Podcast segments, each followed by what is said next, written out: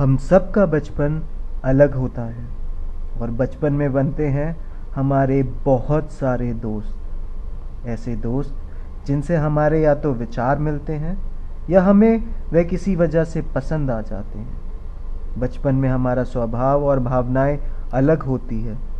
जैसे जैसे हम बड़े होते जाते हैं, हमारी भावनाएँ और विचारों में परिवर्तन आने लगता है। हम दिल से ज़्यादा दिमाग से सोचने लगते हैं। हमारे आगे के जीवन के बारे में सोचने और विचारने लगते हैं। इसी सफ़र में हम रूबरू होते हैं अपने आप से, अपने असली स्वभाव से।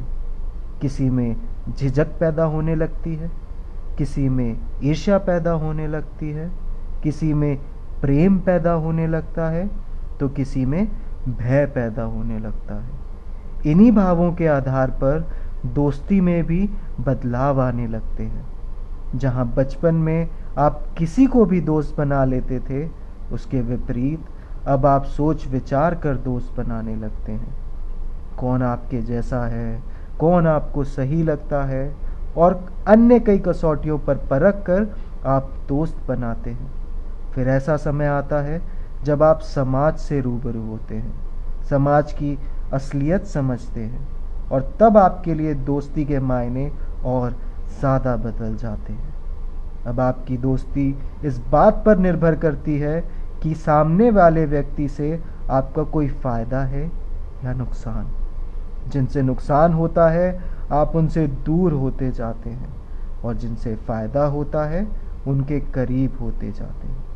आप सभी मेरी बात से सहमत होंगे कि बचपन से लेकर आपके नौकरी या व्यवसाय करने के समय के बीच आपके दोस्त बदलते रहते हैं और इसी के साथ दोस्ती के मायने भी।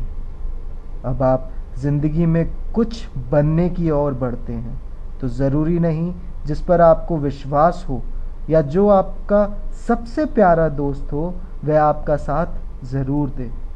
हो सकता है वह आपका मज़ाक बनाए या आपको रोके दोस्ती की कसौटी आपकी सफलता और असफलता के आधार पर बनने लगती है।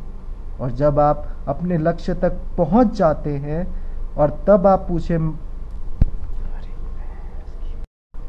दोस्ती की कसौटी आपकी सफलता और असफलता के आधार पर बनने लगती है।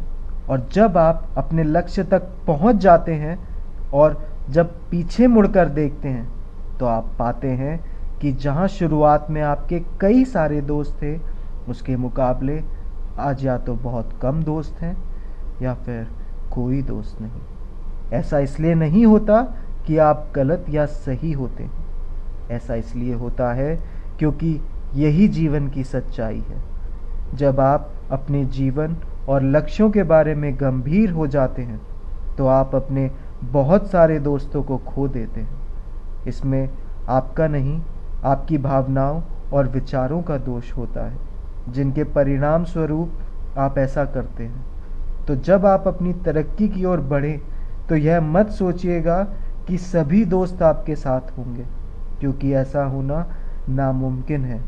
इस बात को ध्यान रखें कि आपका जन्म संसार को बेहतर बनाने के लिए हुआ है और अपना जीवन बेहतर बनाने के लिए हुआ है, ना कि उसे व्यर्थ करने के